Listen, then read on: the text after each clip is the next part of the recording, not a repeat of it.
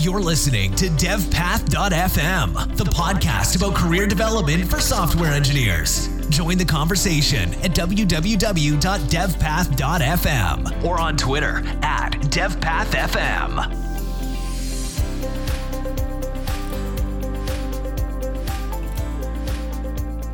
Hey everybody, I'm here with Charity Majors. Charity is known as an author and for her writing and also as the CTO of Honeycomb. Charity, do you want to say hello and talk about what you do? Sure. Uh, I think that might be the first time anyone has ever said that I'm known for my writing. Uh, that's interesting and cool, uh, I guess. Um, normally, I've been known for being an ops engineer. I've been um, I've been on call since I was 17. I've been a DBA, I've been a software engineer, I've been a manager, I've been, but I always kind of come back to I love operations, I love engineering, and I love I love it because you're the most aligned with with users, and so it's very very motivating. I also like no lie, I like the adrenaline of things being on fire. uh, started a company with my friend and co-founder Christine Yen um, three and a half years ago. Wow and it's still around. I can't believe it. I was CEO for the first three uh, three and a half years or so, um, and we recently switched seats. She's now the CEO, and I'm the CTO. So here we are. Cool. Yeah. So, Charity, how did you initially get into tech, and what made you think that that was a good career path? So, I grew up. I was homeschooled, and I never used a computer growing up. We didn't even have a phone line uh, or we, we also had the outhouse. We were in Idaho. Um, I went to college when I was 15 on a piano performance scholarship. Um, but I pretty quickly realized that music majors were poor and I was sick of being poor. And mm-hmm. so I decided not to be poor anymore. So I went into computers and um, I really enjoyed them. Uh, like, honestly, a big part of the reason that I loved them is not super wonderful. I, uh, I wanted to be as far away from all the women as I could because I did not want um, to be, you know, the kind of woman that I thought women had to be. So I was a raging misogynist. I'm like, there's no woman here. I'm safe. So um, I got over it. we all do, I hope. Uh, and I've been in computers ever since. But I, I, I do love it. It's it's really, I mean, I, we got lucky, right? This is the one growth industry in the world is is tech, and it's kind of a wild west. It's kind of a frontier. It uh, the the speed of change opens doors for people that um, and possibilities that the most most of the rest of the of the world just doesn't have. Mm-hmm. What was the transition from having an interest in, in playing piano to working on computers, and how did you do that? Not having grown up with technology. Um, I just started doing it. I mean, I really loved the command line. Uh, I remember just, you know, being up all night in the Unix lab, just hitting tab tab over and over and trying every single command. mm-hmm. uh, eh, I, I, I, just kind of traded one keyboard for the other, right? Before I was practicing piano eight hours a day, and then I was on the computer for eight hours a day, and um, then people started to give me money for doing computer things, and it was all downhill from there. I, I, I, think that I'm fortunate. Fortunate. Eh, I, my brain chemistry lends itself well to obsessiveness and deep um, hyper focus. And, and if I'm interested in something, I will not eat or sleep, or I will try to avoid, avoid going to the bathroom if I can. Like, I do not like to be interrupted until I figure it out. And um, that was very rewarding for me as an engineer. It's been less so as I've been trying to transition into leading a company, but it's kind of a different story. Mm-hmm. Do you remember that first experience of uh, being paid for working with technology? Oh my God, yes. Yes, it was so weird. I mean, I grew up on a farm, and to me, it's still the idea that I get paid to sit in the chair and fuck around with computers all day. It's insane. Uh, some part of me will never believe that if I'm sitting down and my hands are clean, that it's actually real work.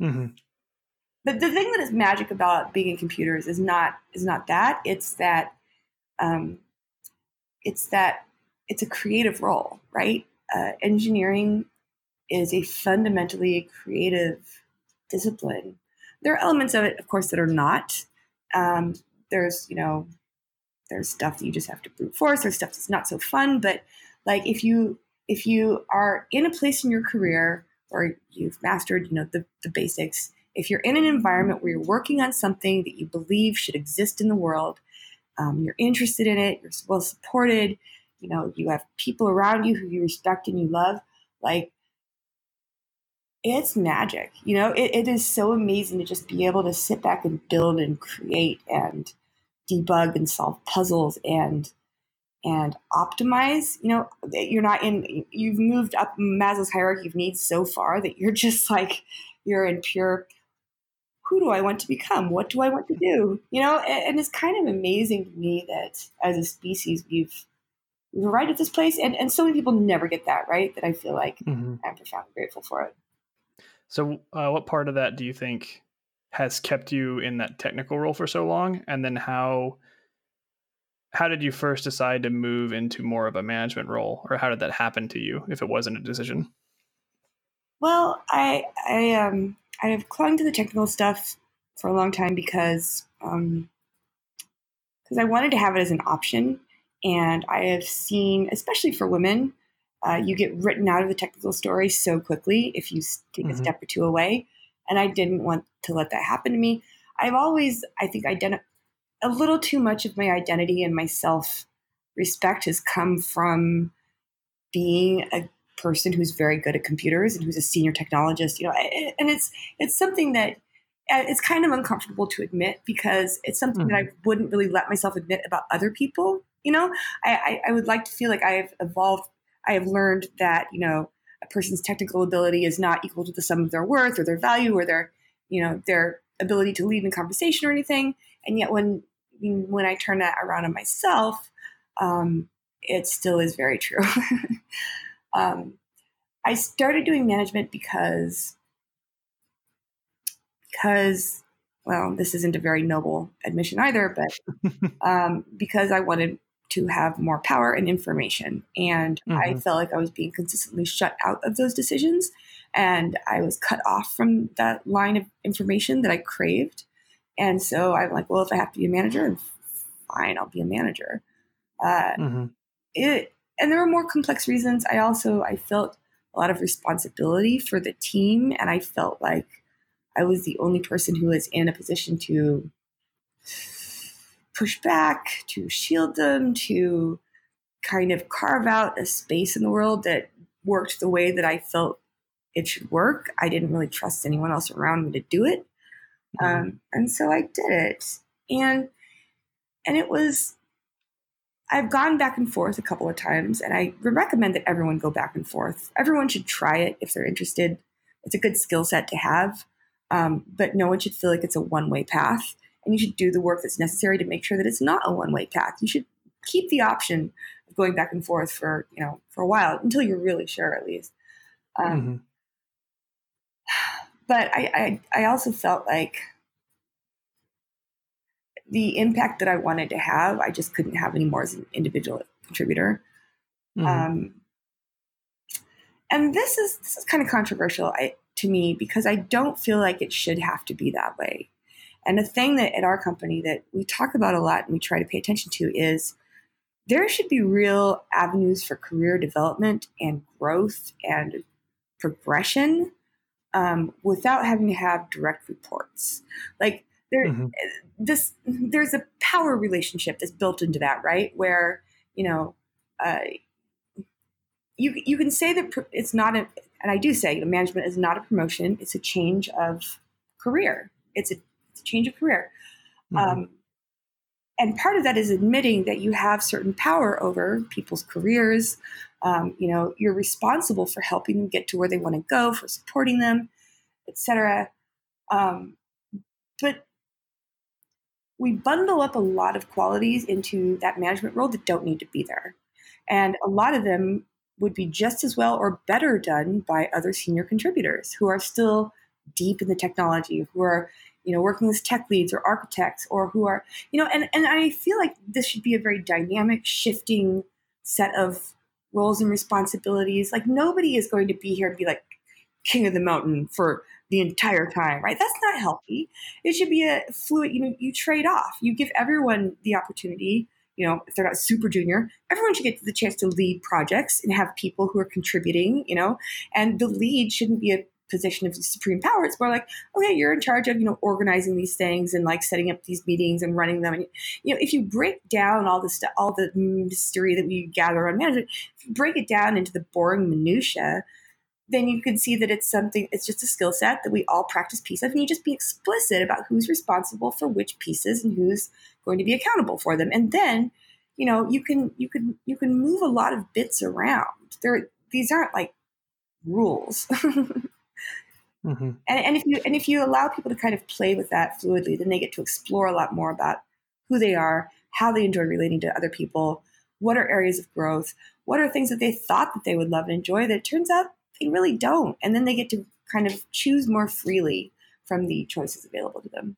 Yeah, I agree with that. Um, so a, a kind of a, a follow up question on that: as someone this has happened to, um, if you are an individual contributor who desires more control or more imp- information or just more ability to affect change, and so you take on some of those management tasks, what's your advice for making sure that doesn't take over your entire role?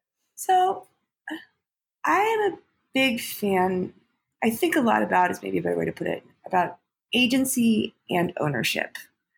Um, leadership, in many ways, is just another way of saying ownership and mm. anyone can can can be a leader right your intern can lead the backups right if they're like i'm going to make sure that everything's backed up you know they're they're leading that effort like good for them you know uh, you should check up on them make sure they're doing a good job but like that is leadership they're they're mm. doing something they're on point for it they're accountable for it and they grow um, now i feel like we all we like to be needed right and so when the organization is like we need this thing from you um, we have a tendency to say yes, which is good. We should want to be needed, right? This is healthy. Um, but we also have the responsibility to ourselves to own and shepherd our own careers. Um, mm-hmm. And and it's important to you know make sacrifices in the short term and not in the long term, right?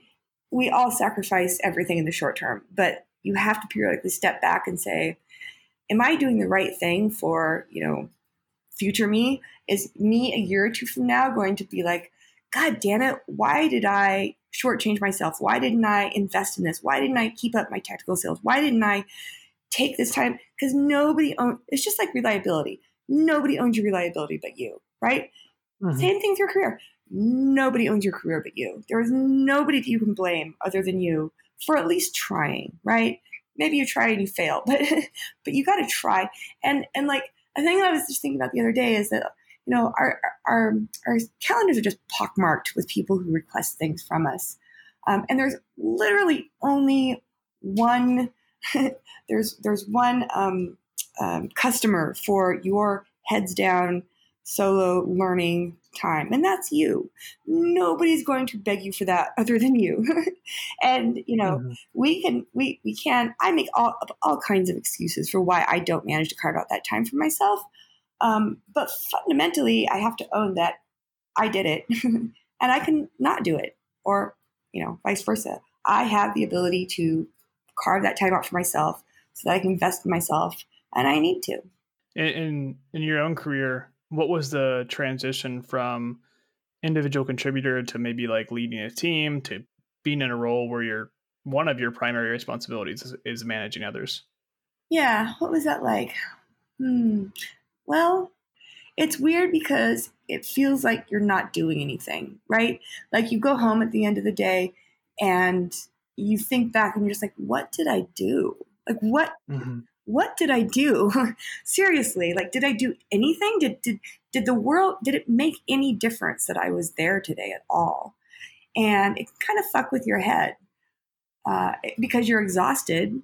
You did stuff, but it's the, the impact is much more, it's, it's spread out over time and it's spread out over people and it's not, it's not always going to be visible to you ever. Um, and so, like, just the process of learning how to, you know, when you were an engineer, you learned this all comes down to brain drugs, right? You learn to find dopamine and, and like satisfaction and joy out of certain things, and you would go back to those things when when you instinctively knew that you needed them, right? Um, as a as a manager, you have no idea where to find your dopamine. You don't know how you know you you don't even know when you've done a good job or not. Uh, for the first two years of management, I was convinced that I was doing a terrible job constantly, despite the mm-hmm. fact that I was getting great reviews and you know people seemed to like working with me. Uh, I felt like a complete failure every day, um, and it took a while for me to. And, and, some people experience the opposite. They feel like they're doing great all the time, and then they're like, sh- they're deeply shaken later when they feel realize they were making newbie rookie mistakes all along, as we all do, right? Mm-hmm. You don't know. You don't know. And you kind of just have to embrace that uncertain uncertainty and try to ignore it and just throw your energy into learning this new career set that you are exploring. You can't treat it like something you don't need to learn. You can't treat it like something that's going to come to you naturally or magically because it won't. Uh, and and management especially is not something that we know how to teach each other honestly you know? Like it's something you're just kind of expected to pick up. Um, we we know how to turn junior engineers into senior engineers right? We've gotten pretty good at that. Um, but when it comes to management the idea that we might need to learn something is is um, well it's very personal let's put it that way. Mm-hmm. um, and i've read a lot of management books. I was at facebook. They put me through management trainings and classes and all this stuff. And I will say that maybe this is a function of my learning style, but the one and only thing that has ever helped me get better as a manager, other than just trial and error and like living through things, is getting together with peers and swapping stories, like telling stories about things that I have tried in a, in a given situation hearing their stories about what they've tried. And it's different because they're not trying to give me advice, right? They're not trying to tell mm-hmm. me what to do because the specifics to each situation are so important, right? The individual that you're dealing with, um, the unique interpersonal dynamics, everything matters. And all you can do is make, you know, your best call about this particular situation in front of you, but you can be armed with more stories. And so I've come to feel like storytelling and having a personal network of other managers, ideally some that are a little bit more senior than you who have more stories in their pocket, is the mm-hmm. only way to really accelerate your development as a as a as a people manager. One of the things you mentioned was that sensation of feeling like a failure kind of regularly. Mm-hmm. Would you equate that to this idea of imposter syndrome, or do you think that was something else? And, and how did you deal with it? Oh, that's a good question. Um, I I don't know that I would call it imposter syndrome. I don't know. I've never really thought that I was any worse than everyone else around me. um, maybe that's not entirely true. I think that in the in the earlier years of my career, I had a I had a chip on my shoulder about not having an engineering degree because I'm a college dropout mm-hmm. who has never been to high school or any other school for that matter. You know, I was I was in college for a few years and I tried a bunch of majors and I dropped out once I realized I could get paid a lot of money. Um, mm-hmm. And earlier in my career, you know, I was surrounded by all these like Berkeley CS grads and stuff, and and I did feel like I spent a lot of time nodding and pretending I, I knew what they were talking about, racing back to my desk, googling like crazy, trying to understand the fucking conversation about algorithms or whatever, and then coming mm-hmm. back the next day and, and, like pretending like I had known all along, you know? Uh, yeah. I, as a junior person, you're not comfortable showing your your your gaps, right? And uh, and I remember very clearly the the year in my career that was kind of a turning point where I started to realize that people were coming to me for help at least as much or more than I was going to them. And that was mm-hmm. when I kind of straightened my spine and went, okay, this is fine. I can do this, right? And and so I don't think it was so much imposter syndrome as it just was just like um, uh, a feeling of being different and having different gaps and having to work five times as hard to to make up for them. Mm-hmm. Do you think that pattern of people coming to you for advice was kind of foreshadowing of you eventually moving into a leadership role? I do think that um, I think that people who want to be in leadership roles um, are often doing things that kind of sabotage them Um, I, I, mean, mm-hmm. we're, we're such social animals, right? Um, and we, we look to these things that are not necessarily good indicators of whether someone will be a leader or not, but we look to them anyway. And I think some of them I, I kind of naturally do. One of them is um, just giving my opinion, just always like, mm-hmm. you know, just like, just, just speaking up because I, I feel like I'm right, right? Um, this isn't necessarily a good thing. And it, it, does not correlate to being right at all. Um, but you kind of have to be willing and ready and able to put yourself out there and, and deal with it, right? Um, another one is ownership. I think that I've always felt very, I've always over identified with my work, with the quality of my work, with, you know, I've never been someone who was just like, oh, that thing I built is broken. Oh, well, you know, it, it appalls me. It offends me when the things that I've done will break, you know, and I will, and I will mm-hmm. go and I will beat it into submission. And I feel like um, I didn't realize until I became a manager what a relief it is to managers when their reports feel ownership and responsibility over the things they're responsible for. Mm-hmm. And it's not universal, right?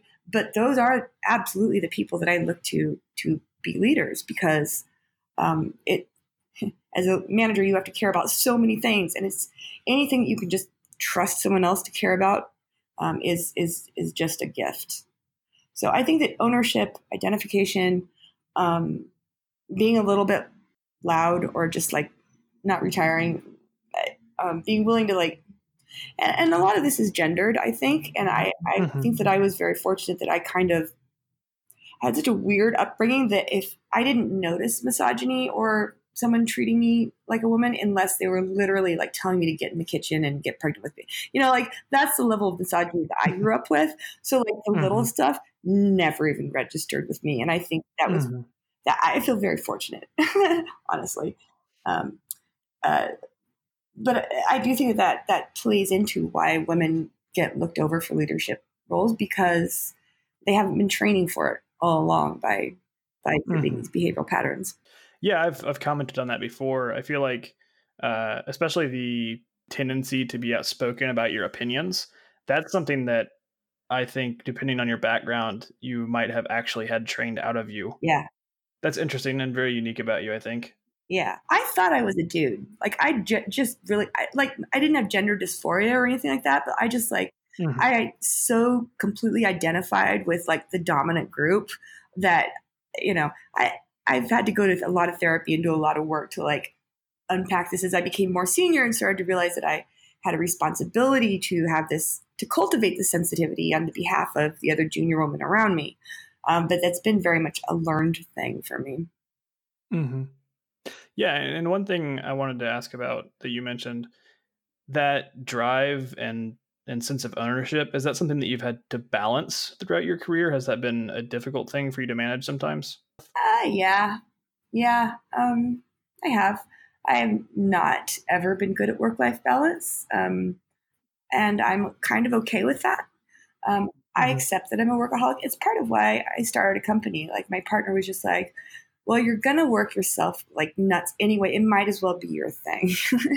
And I was like, that's fair, right? Because I definitely felt like at Parse, I felt like by the end I would I cared so much more than the founders did and I was working so much harder than the founders did and it wasn't my company like I should not have done that um, yeah but in in the end it makes me happy to do that right it's it's about me it's not about them and the companies that I have um, not felt that way about have been the only years of my life that I consider to have been wasted from a career perspective so, mm-hmm. you know, yes, there's always, anytime you care passionately about something, there's going to be a bit of friction.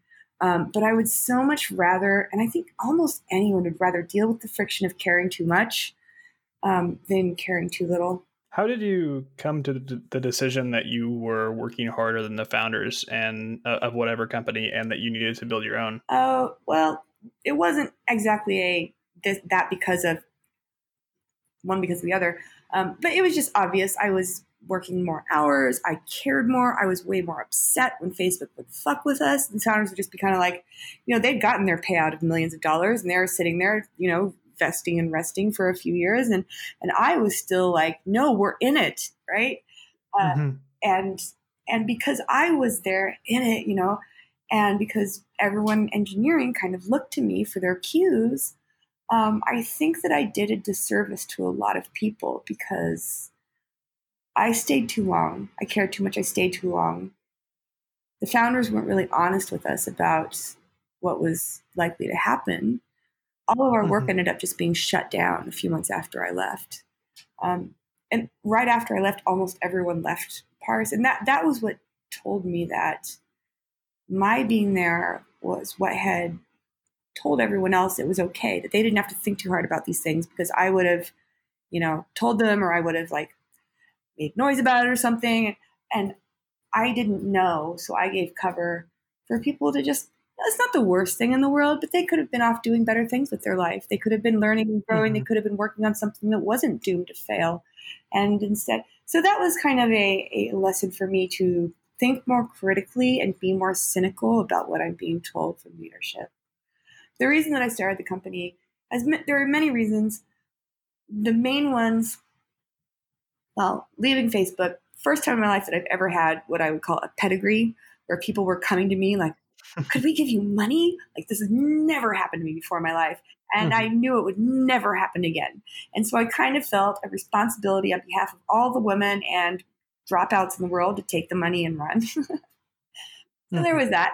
Uh, and also, I'd had this experience at Facebook at Parse where, you know, around the time that we were acquired, I was coming to the horrified conclusion that we had built a system, some of the best engineers in the world doing all of the quote unquote right things. We had built the system was basically undebuggable by anyone, mm-hmm. you know, and and the process of like trying every tool out there, trying everything, just be, you know, and and then using this one thing at Facebook that let us like, you know, scuba, blah blah blah. You probably heard the story, but like it, the time to answer these questions about what was happening in Parse dropped like like a rock from like days mm-hmm. to seconds, and and repeatedly, predictably, and and when I was leaving Facebook, you know, I I was just like I was planning to go be an engineering manager somewhere else. And that's when I realized, like, I don't know how to engineer anymore without the stuff that we've built.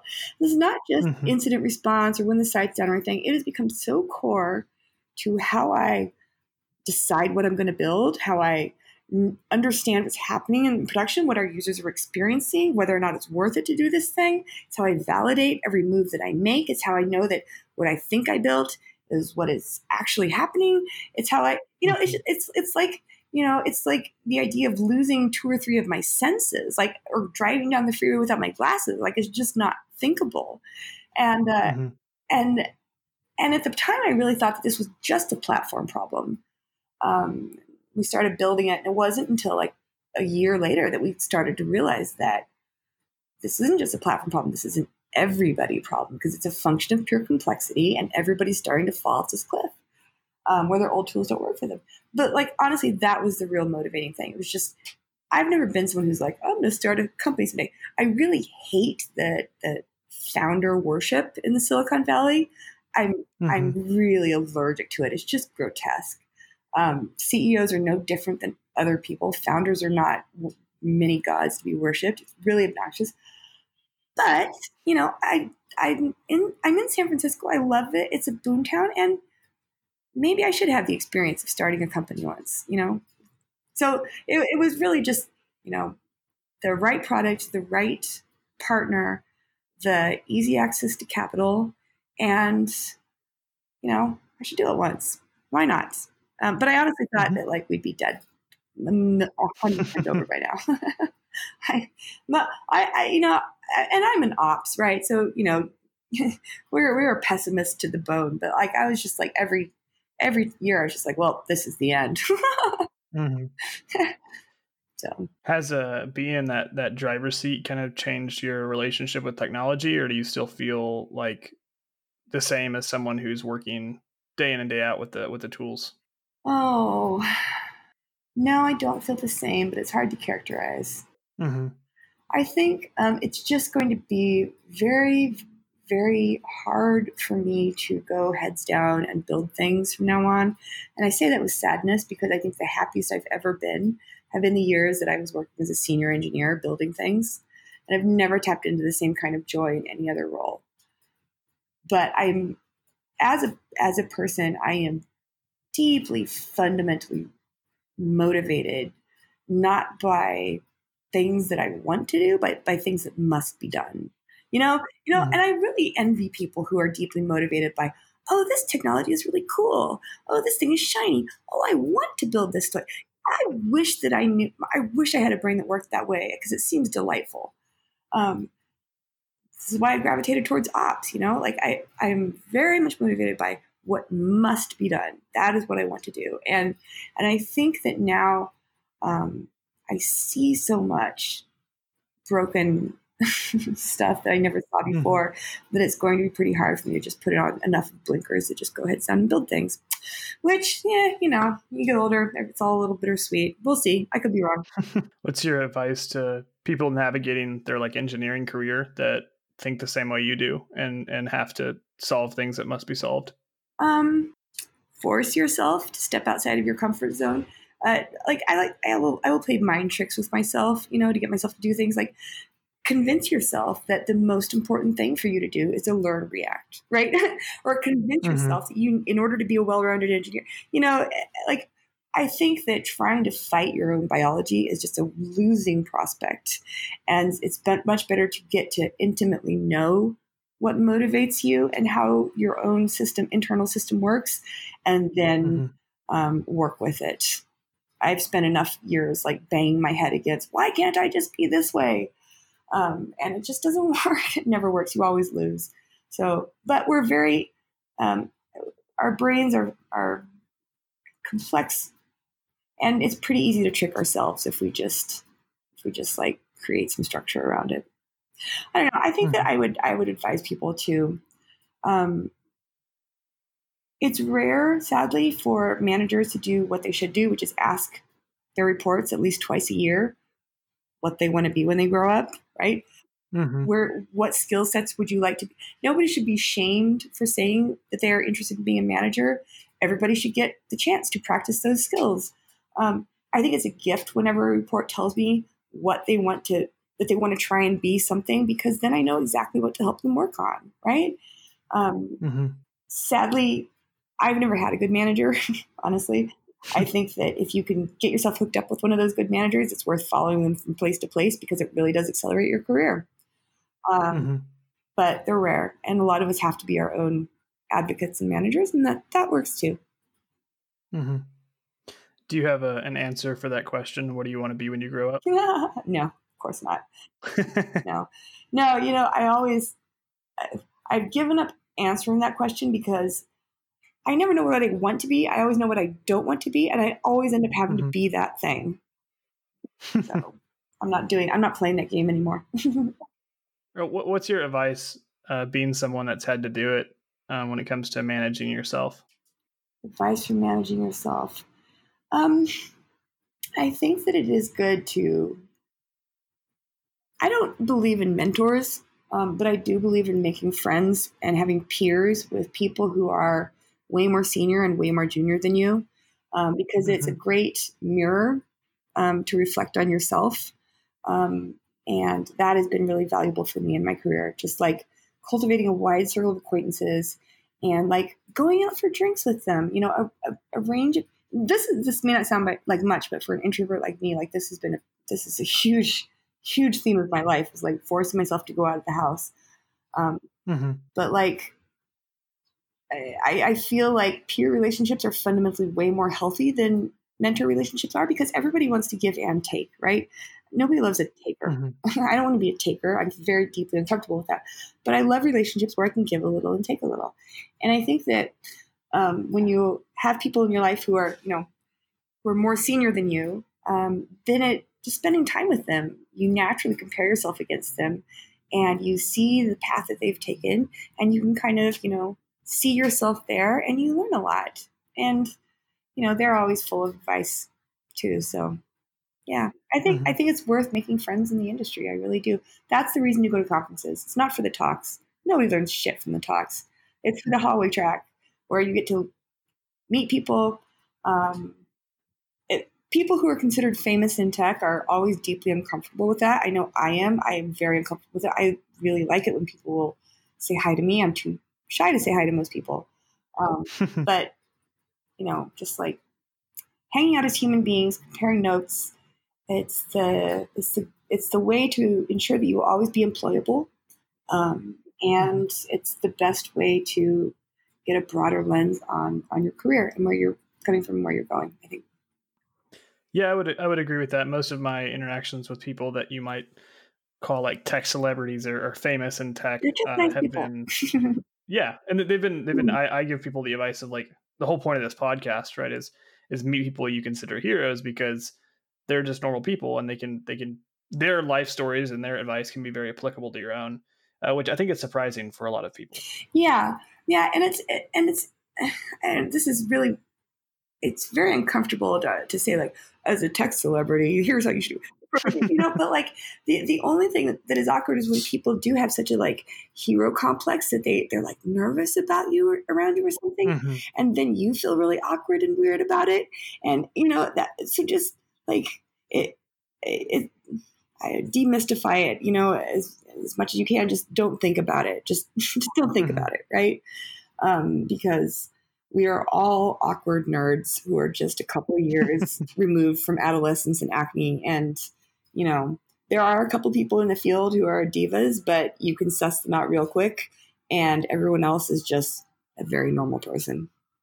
So one of the the goals of this podcast is to to do that to kind of yeah i love that to humanize yeah humanize people that would normally be considered tech celebrities or heroes and, and people might have that hero complex. Yeah. So one of the primary ways that I do that is I ask everybody to share something that they think they're bad at. Mm-hmm. So what is that for you? Yeah.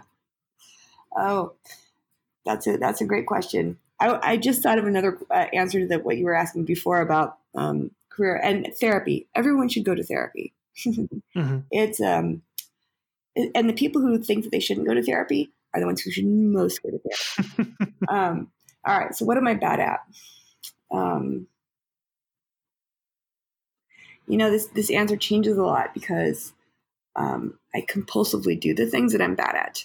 Um, a mm-hmm. couple years ago, I would have said that public speaking was my biggest fear, and um, I'm not, and I'm not kidding. Like, um, I got when I got asked to give my first talk, it was a 10 minute in the middle of someone else's Mongo talk. It was just like a customer, you know, perspective. Somebody asked me to do this 10 minute thing. And um, mm-hmm. I agreed.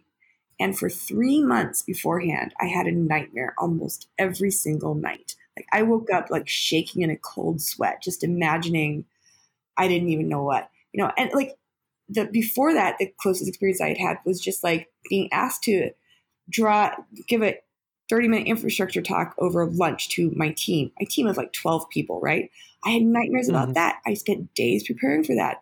Like I was I was so terrified that I was embarrassed for myself. and I was just like I don't like this feeling. This is bad. I should not be this scared about this. And so I am going to brute force it.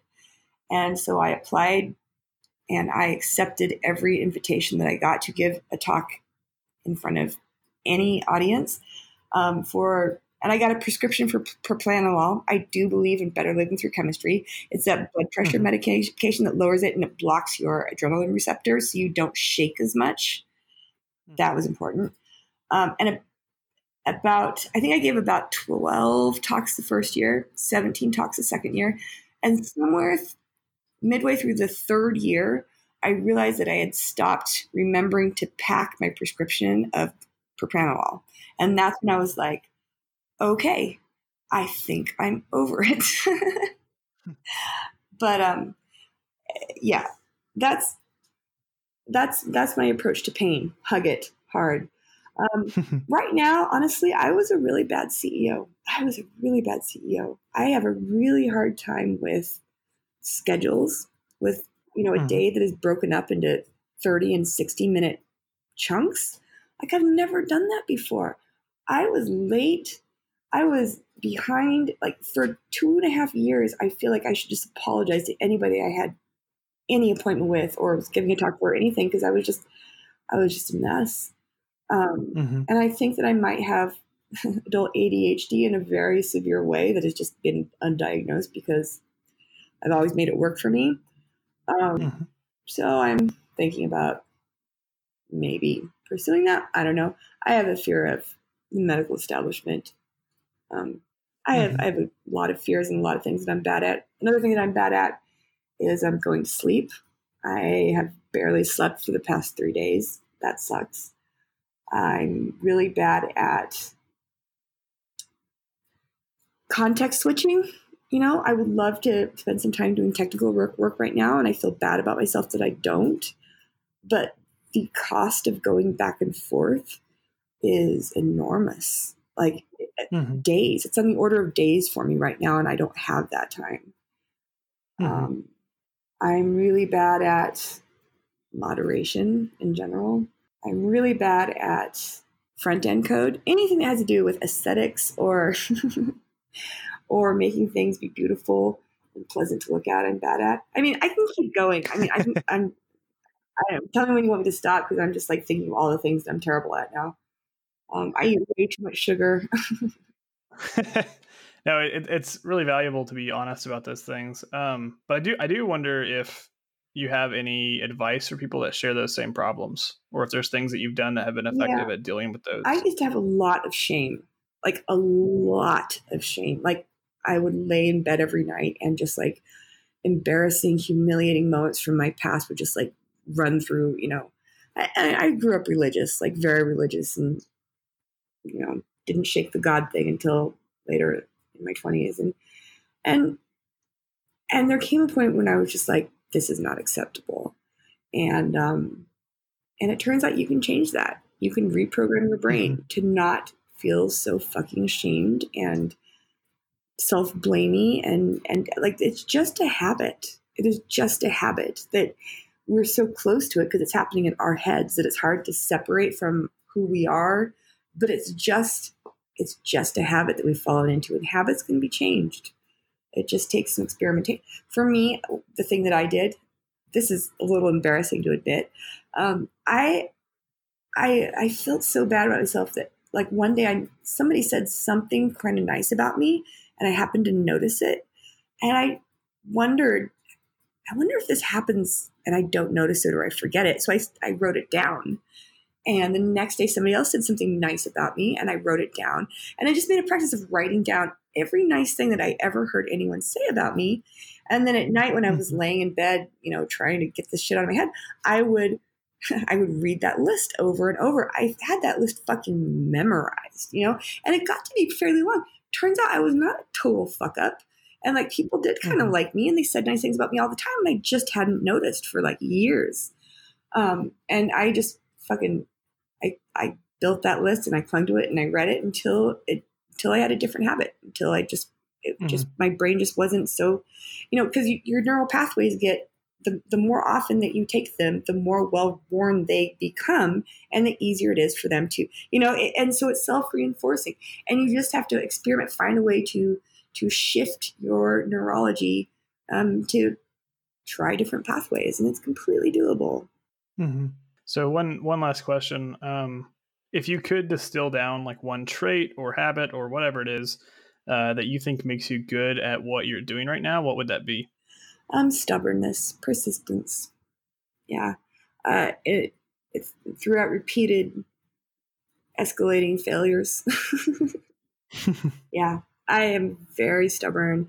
I don't give up, and um, that's not always a good thing. It could be it can also be a bad thing, but by and large, it's why I'm here. Cool. Well, before we wrap up, Charity, where should people go if they want to learn more about you or your company? Um, company is honeycomb.io. Our blog, we've been investing in it for a few years now, and I think it's the best collection of writings that you'll find in observability and like the next generation of understanding complex systems. My blog is charity.wtf, and I tweet at mipsytipsy. Well, thank you for uh, sharing the things that you struggle with and being really honest. I think that's super important. Thanks for having me. Uh, tech tech celebrities like you. My pleasure. Thanks for listening to devpath.fm. Want to ask a question? Send an email to jacob at devpath.fm.